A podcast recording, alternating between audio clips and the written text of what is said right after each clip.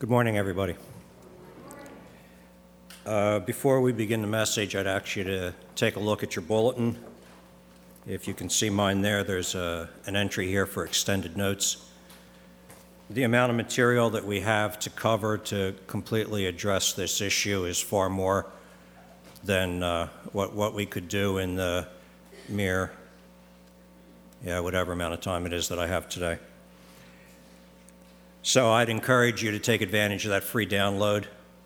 Uh, John MacArthur says, uh, in many ways, better than I can, far more than I can. And so take a, take a look at that. Uh, in addition, I want to tell you how much I'm looking forward to our congregational meeting uh, Monday night a week uh, when we'll propose uh, Matt as an elder and uh, continuance of two other elders for another term, and uh, the election of two deacons, or the affirmation of two deacons, uh, Ed Gutowski and Ann Pierce. Thank you. Um, that's next Sunday. I'm sorry. That's not next Monday, right? That's next Sunday after church. Uh, tomorrow night is the, the meeting. Uh, try, try not to miss it. I, I just want to add to Scott's uh, comment that uh, a lot of people have put a lot of work into it. We have a, a, a, very, a very different and a very energizing financial report this year. So I'd encourage you all to try to make it out uh, just to hear from what God is doing with the funds that you have donated to Grace Chapel. Uh, let's open with a word of prayer.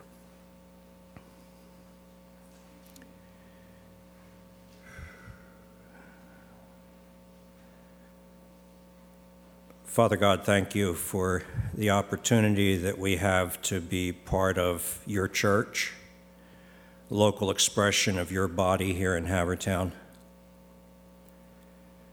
I thank you for the gift of the clarity of your word, the direction that it gives us, and the protection it is to us as, as we walk in it. I pray, Father, that as we open it today, you would guide me as I speak, that what I say would be only what you want to have said.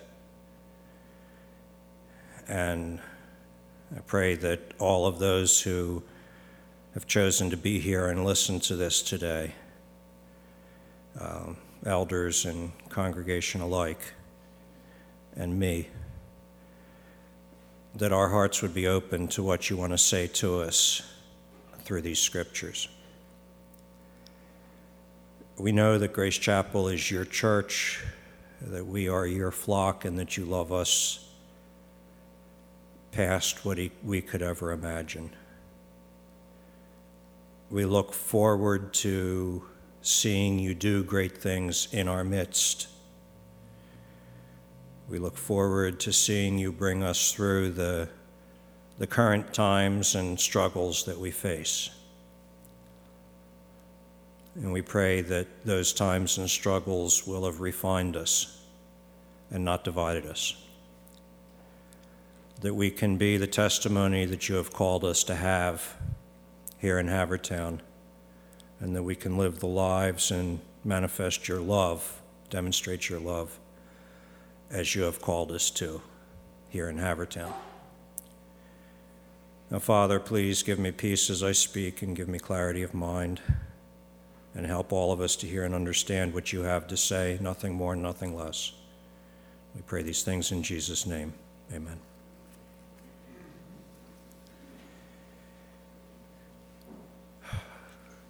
Grace Chapel has historically placed significant emphasis on the Bible, God's Word, as the basis for our church life and practice. The congregational survey that we took about 18 months ago, I think it was, showed that sound Bible teaching remains a recognized priority at Grace Chapel to this day. In a few months, the elders will propose some constitutional changes for the congregation's consideration. These are intended to restore Grace Chapel to its historical roots as a church led by a plurality of elders.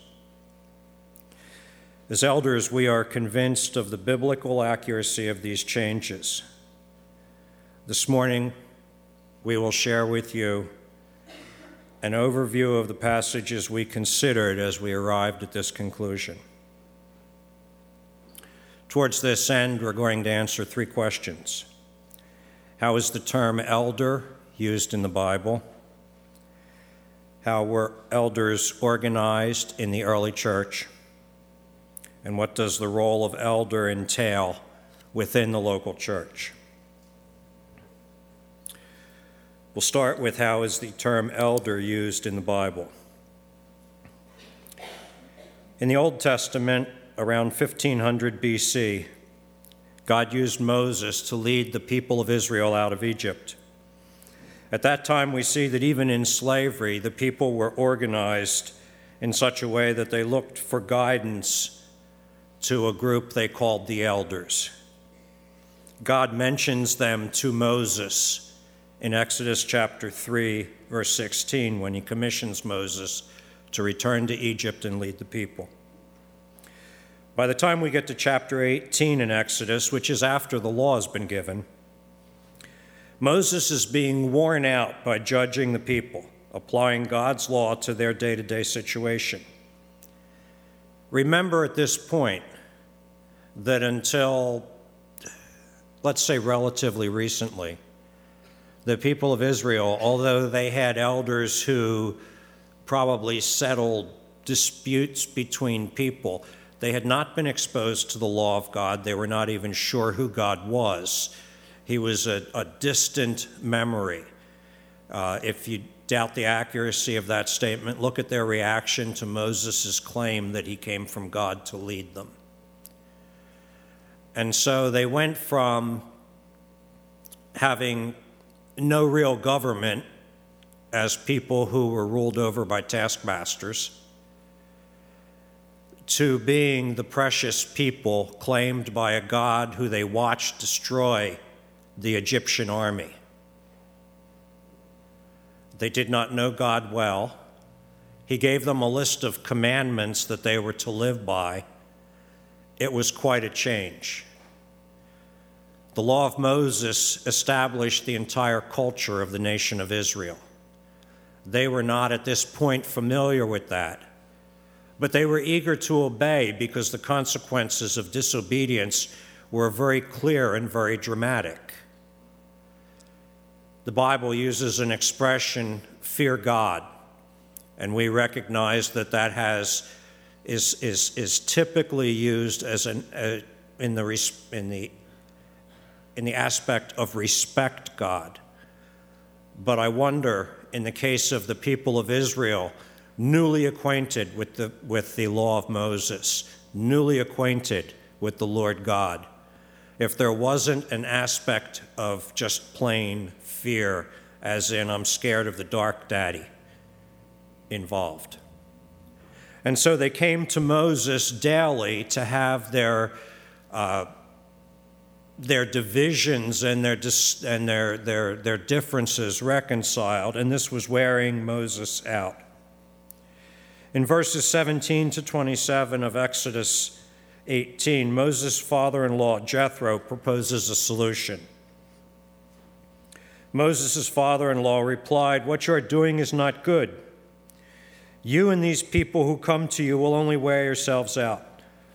The work is too heavy for you, you cannot handle it alone. Listen now to me, and I will give you some advice, and may God be with you. You must be the people's representative before God and bring their disputes to Him. Teach them His decrees and instructions. Show them the way that they are to live and how they are to behave. But select capable men from among all the people men who fear God, trustworthy men who hate dishonest gain, and appoint them as officials over thousands, hundreds, fifties, and tens. Have them serve as judges for the people at all times, but have them bring every difficult case to you. The simple cases they can handle themselves. That will make your load lighter because they will share it with you. If you do this, and God so commands, you will be able to stand the strain and all these people will go home satisfied. Moses listened to his father in law and did everything he said. He chose capable men from all Israel and made them leaders of the people, officials over thousands, hundreds, fifties, and tens. They served as judges for the people at all times. The difficult cases they brought to Moses, but the simple cases they addressed themselves.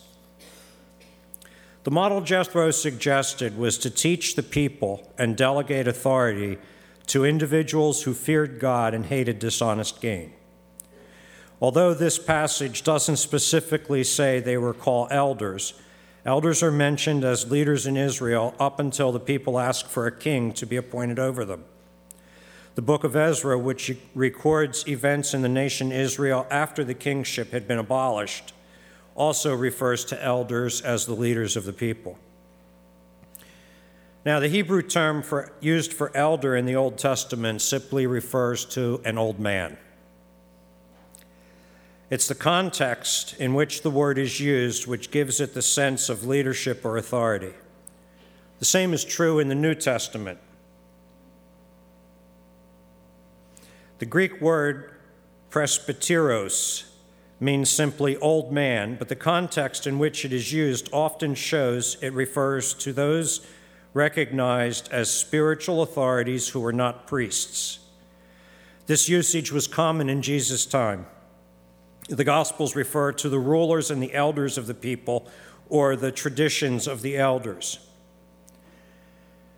Within the church, the word presbyteros is often used in Acts and the epistles in the same way to designate those who held spiritual authority. Since the early church had its roots in Judaism, it is natural that they would use elder as a term to describe their leaders. Elder was a common leadership title that was not associated with either the priesthood or the monarchy. It is significant that the leadership model of the church does not involve either of these roles, the priesthood or the monarchy. Since every believer has direct access to the Father, we do not need our leaders as mediators. We are a nation of priests. Our leaders have no special or privileged access which is greater than our own. Since the nature of leadership in God's kingdom is modeled after Christ, who came to serve and as a sacrifice, our earthly leaders are also not called kings. There's some additional Greek terms used for leadership within the church. Two of them are episkopos, yeah, episkopos, and poimen, pastor shepherd. Episkopos is bishop or overseer. Episkopos, in its secular usage, indicated someone appointed by the emperor to serve over a newly founded or newly conquered city. He reigned in the place of the emperor, and he established a new social order. The term is applied to Christ in 1 Peter chapter 2 verse 25 where Jesus is called the overseer of our souls. Poimen, which is translated shepherd or pastor, in secular usage refers to shepherds and shepherding. It is also used of Jesus in 1 Peter chapter 2 verse 25 where Jesus is called the shepherd of our souls. So we have three Greek words, presbyteros, episkopos, and poimen, that are used in the New Testament to refer to the same group of people and the same office. I say this because we have several texts of Scripture where the terms are used interchangeably. In Titus chapter 1, verses 5 and 7, Paul uses the term elder in verse 5 and then the term for bishop or overseer in verse 7, both terms referring to the same person. In Titus chapter 1, verses 6 through 9, the qualifications for an elder are given while in 1 Timothy chapter 3 lists those for a bishop or overseer. The lists are essentially identical and are broadly accepted as referring to the same office. In 1 Peter chapter 5 verses 1 and 2, Paul uses all three terms referring to the same group of people and their responsibilities. He says, To the elders among you, I'm sorry, it was Peter that says this. To the elders among you, I appeal as a fellow elder and a witness of Christ's sufferings, who also will share in the glory to be revealed. Be shepherds of God's flock that is under your care, watching over them, not because you must, but because you are willing, as God wants you to be, not pursuing dishonest gain, but anxious to serve. Acts chapter 20, verses 17 and 28, Paul calls for the elders of the church at Ephesus to meet him the, on the beach as he is headed off to Rome. From Miletus, Paul sent, for, sent to Ephesus for the elders of the church. He told them, Keep watch over your, in verse 28, he told them, Keep watch over yourselves and all the flock of which the Holy Spirit has made you overseers. Be shepherds of the church of God, which he bought with his own blood. In the New Testament, we have three primary words used somewhat interchangeably to refer to the office of elder. The word elder itself emphasizes the character of the leader and oneness with those led.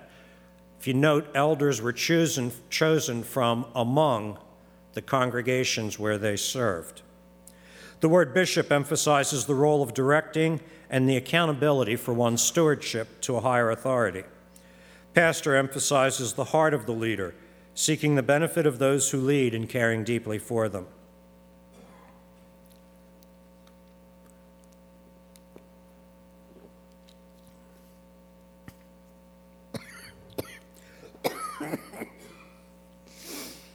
Obviously, that was a cause and not a solution.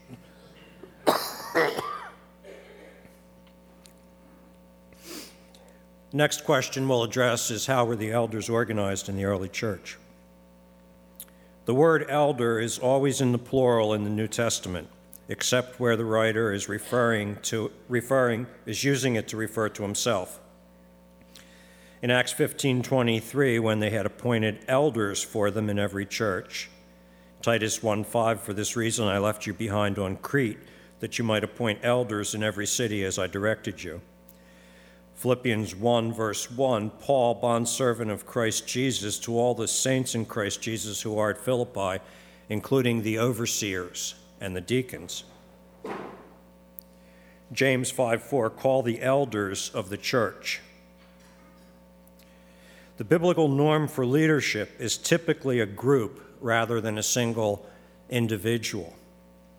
There are exceptions to this. We saw one last week in Ephesians 4:11 where the Lord gives gifted men to the church. These men are usually given along with the others that are that are listed in that passage uh, to be used in church planting situations where the gospel has not yet been preached or in other pioneer work. Another exception would be in exceptional circumstances, like Moses leading the people of Israel out of Egypt or Nehemiah rebuilding the wall of Jerusalem. The last example would be the kings of Israel, when the people demanded a king like all the other nations, and God answered their request. Leadership invested in a group has greater resilience. A plurality of leadership provides mutual accountability and greater transparency. It helps leaders avoid falling into sin. As an illustration, when Jesus sent the disciples out, he sent them two by two. If you read through Paul's accounts of his travels, you'll see that he always had a companion. He never went off by himself. A church, takes, a church also takes on the personality of its leader or leaders. If there is just one leader, the church will inevitably take on that individual's personality including his quirks and faults, and his strengths as well. But if more than one person leads the church, there is a greater chance that the church will be balanced. Plurality of leadership is also an advantage to those who are led. Proverbs 11:14 where there is no counsel the people fall but in a multitude of counselors there is safety. In Proverbs 15:22 without counsel plans go awry but in the multitude of counselors they are established. So it seems to us clear that the New Testament proposes a model of church leadership in normal situations where a plurality of elders shares leadership of the, uh, of the, the local church or the congregation. Now, this brings us to our third question What does the role of an elder entail in the local church? In the leadership model of the early local church, there was no higher office than that of elder.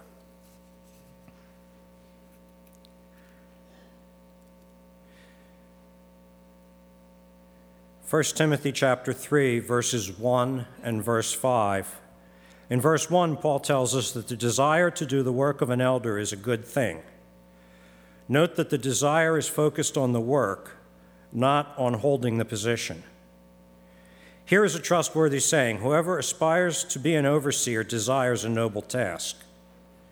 Paul later defines the task as managing the church of God and compares it to management of a family. In verse 5, he says, If anyone does not know how to manage his own family, how can he take care of God's church?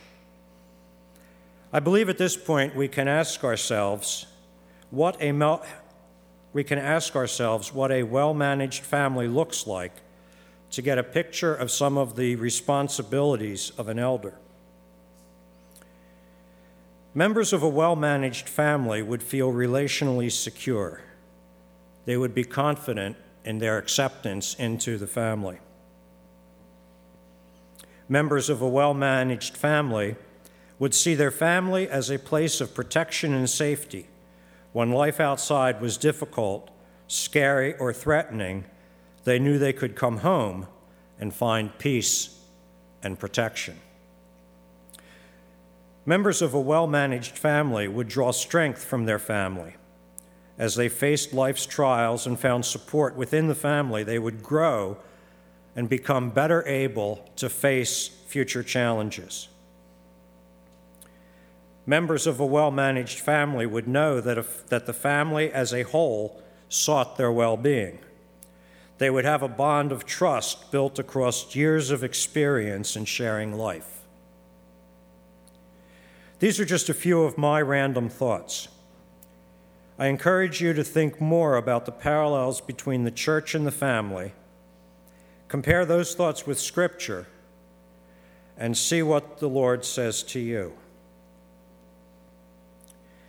In 1 Timothy chapter 5 verse 17 speaks of an elder's responsibility to rule.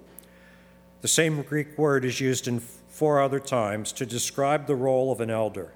It literal, literally means to stand first and refers to an elder's responsibility to provide general oversight of the church. In Hebrews chapter 13, verse 7, remember your leaders who spoke the word to you. Consider the outcome of their way of life and imitate their faith.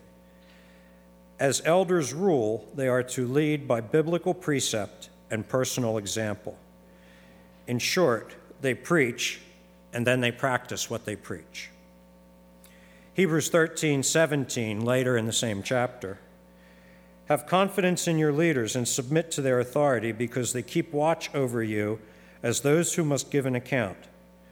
Do this so that their work will be a joy, not a burden, for it would be no benefit to you, i.e., if their work is a burden. Elders must always remember that they will give an account of their stewardship of Christ's church to the Father Himself. I can tell you that there's nothing that weighs more heavily on me. As a matter of fact, my entire sense of inner turmoil this morning is a result of my fear that anything I would say would cause further division within the church. In the list of qualifications for elder in 1 Timothy 3, verses 2 through 7, all are character based except for the requirement that an elder be apt to teach. Now, this doesn't mean that if anyone who serves as an elder uh, has to be able to get up and preach or teach publicly, like you know Dave Mingle does, or I do, or uh, John Spatafora does. I'm relatively sure that if uh, Scott McClellan was given that opportunity, he would rather die. And yet, he is an excellent, excellent elder. And he is a man who will teach you one on one, as in, if there is something that is not right, and he sees that God's truth can correct it in your life, he will explain that to you. He will present that truth to you. That is what Paul means when he says apt to teach. It's not necessarily in front of a large group, it's not necessarily in a public place, although some of us have that responsibility. Every parent, hopefully, has taught. They've definitely taught by example. Hopefully, they've taught in precept as well. Elders have to be apt to teach. In Titus 1, verses 7 through 9, elders are responsible to recognize false teaching and refute it. This is not as daunting as it seems. The emphasis is on the knowledge of God's Word that sets a standard, and other teaching must measure up. There is a proverb He who knows 10 is not deceived by nine. I'm sure many of you have heard a radio teacher, or maybe even me, and said, Well, that just doesn't seem right. As I would say, it doesn't pass the smell test. You know, just something that just sniffs wrong here. That's the result. When that is the case, if it's me, come and see me for sure. If it's something else where you're unable to talk to the individual, go and research the issue in God's Word or discuss with those you regard as spiritual leaders whose maturity you respect. Research the issue and be sure that your understanding of what was said is correct. Regardless, elders are responsible to have that, that sense sufficient depth spiritually and knowledge of God's Word that they can instinctively recognize false teaching.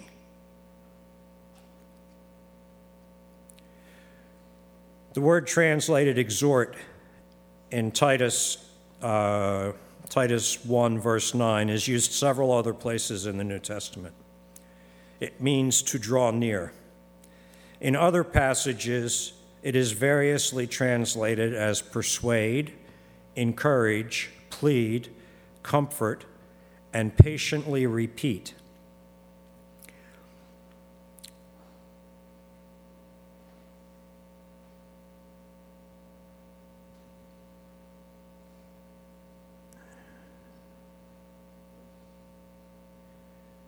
You know, I don't know how this happened, but this left out two paragraphs when I printed it.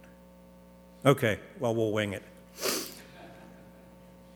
Uh, this gives us an idea of the scope of the concept of exhortation. Exhortation is also is often focused on a particular practice or choices. Elders and brothers and sisters in Christ care about the decisions and actions of those in the church.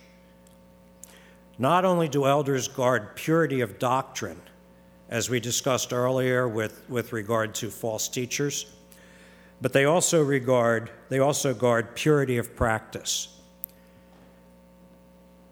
Purity has a really has gotten really a lot of bad press.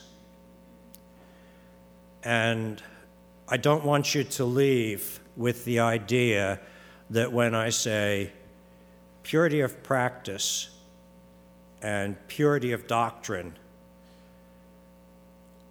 that in essence, we're talking about purity in the sense of a gold bar, which is a uh,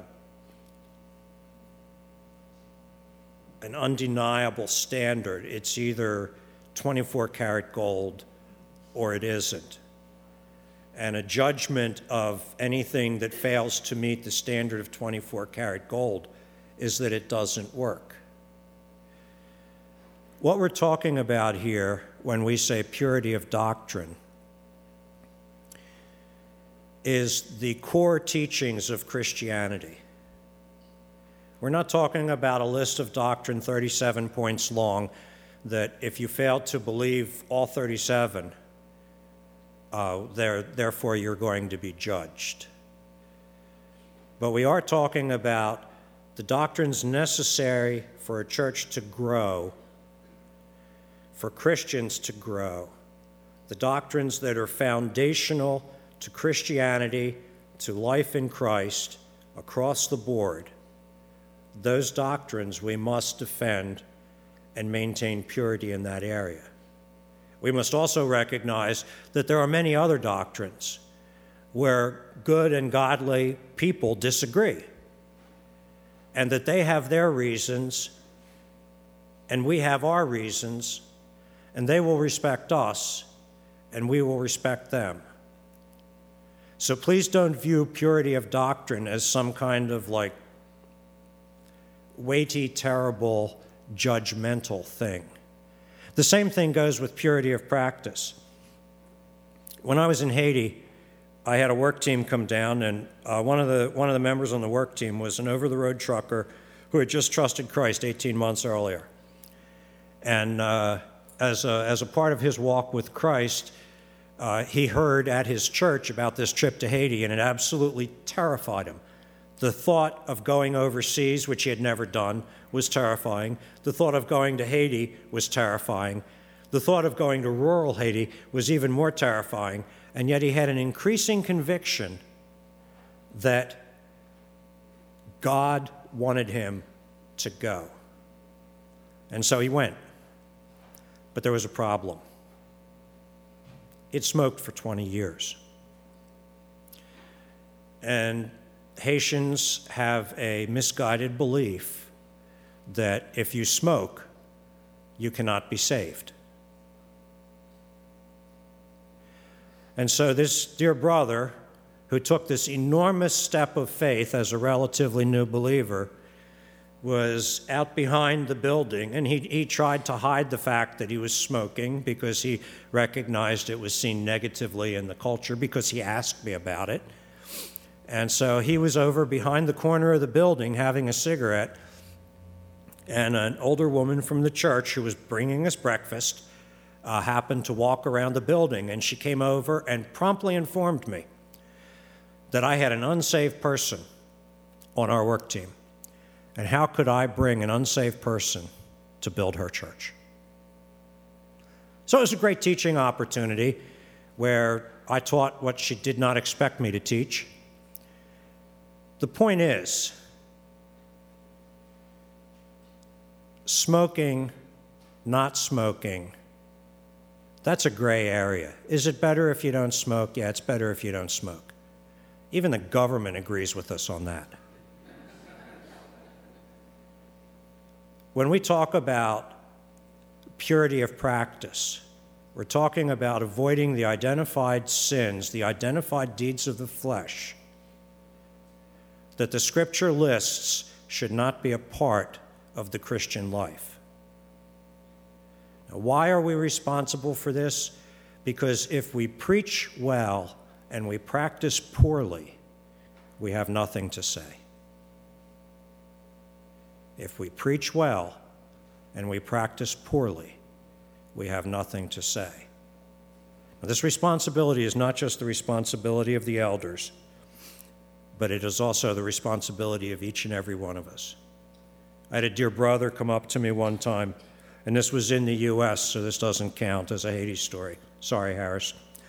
Uh, and he said to me, Will you give me the freedom to speak truth into your life? I had never heard that question in my life. I said, What do you mean? He said, Well, will you give me the freedom to speak truth into your life? If I see an area of your life where I believe God's truth needs to be applied, do you give me the freedom to say that? I said, I can't take away from you the responsibility to do that.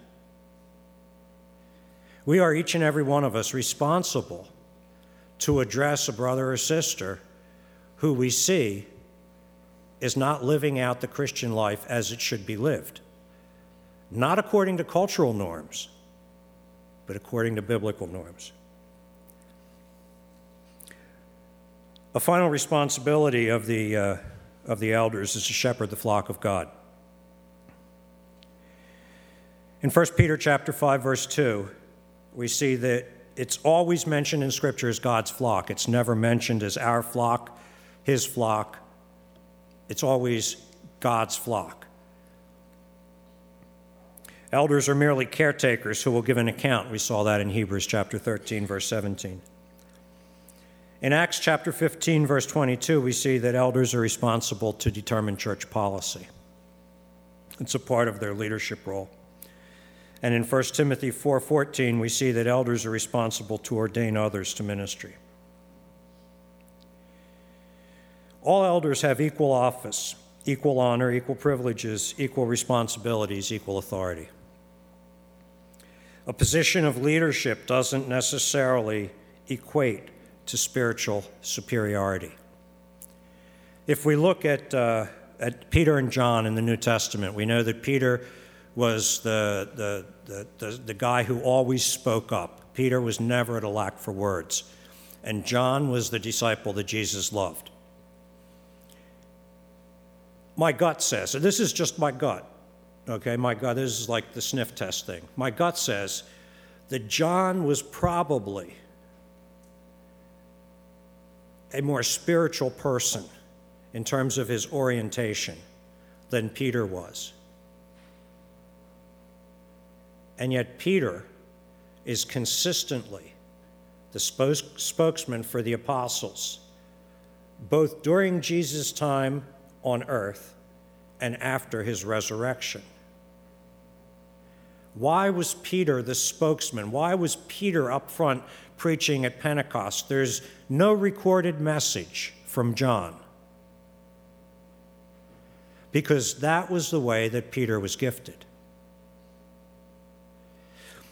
Although all elders are created equal, are equally empowered, have equal authority, have equal privileges, are equal, equally responsible before the Lord, that does not mean that some of them will not have a, a role that will put them before the people more often than other elders. Some elders may serve more behind the scenes, others will be up front. That's just how it is.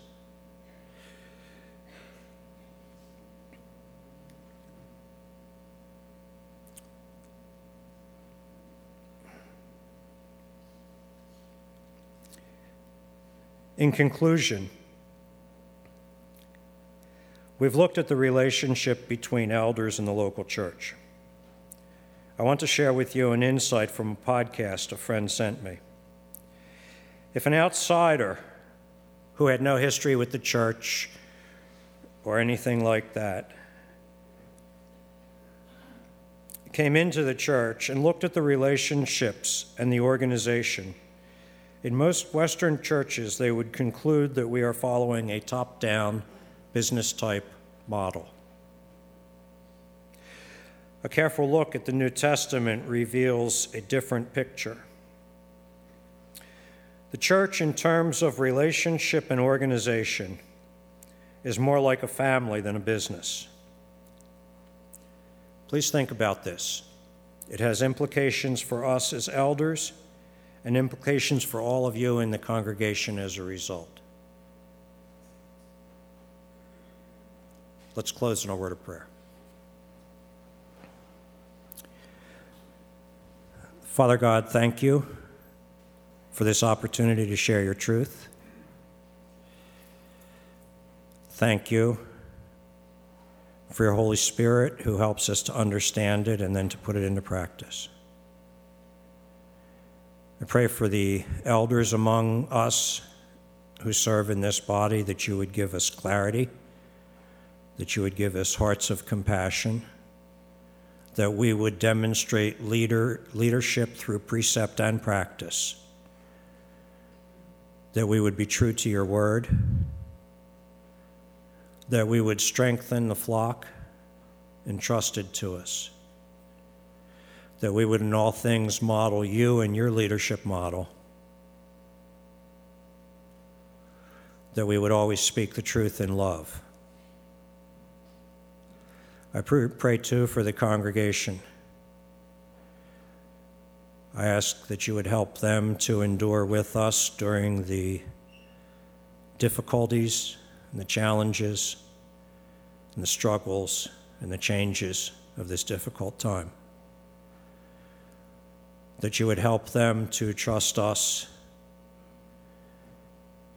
recognizing that you guide us and that we seek to follow you. Help them to be open with us and to freely express their fears, their reservations, their thoughts, their burdens, their goals, and their desires.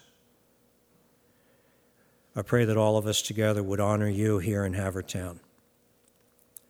That Grace Chapel would become an example of what you can do through a group of people who are thoroughly, wholeheartedly, 110% committed to walking with you and living out the truths of your word. May we become known as the people who turned their world upside down. We pray, we pray this in Jesus' name. Amen.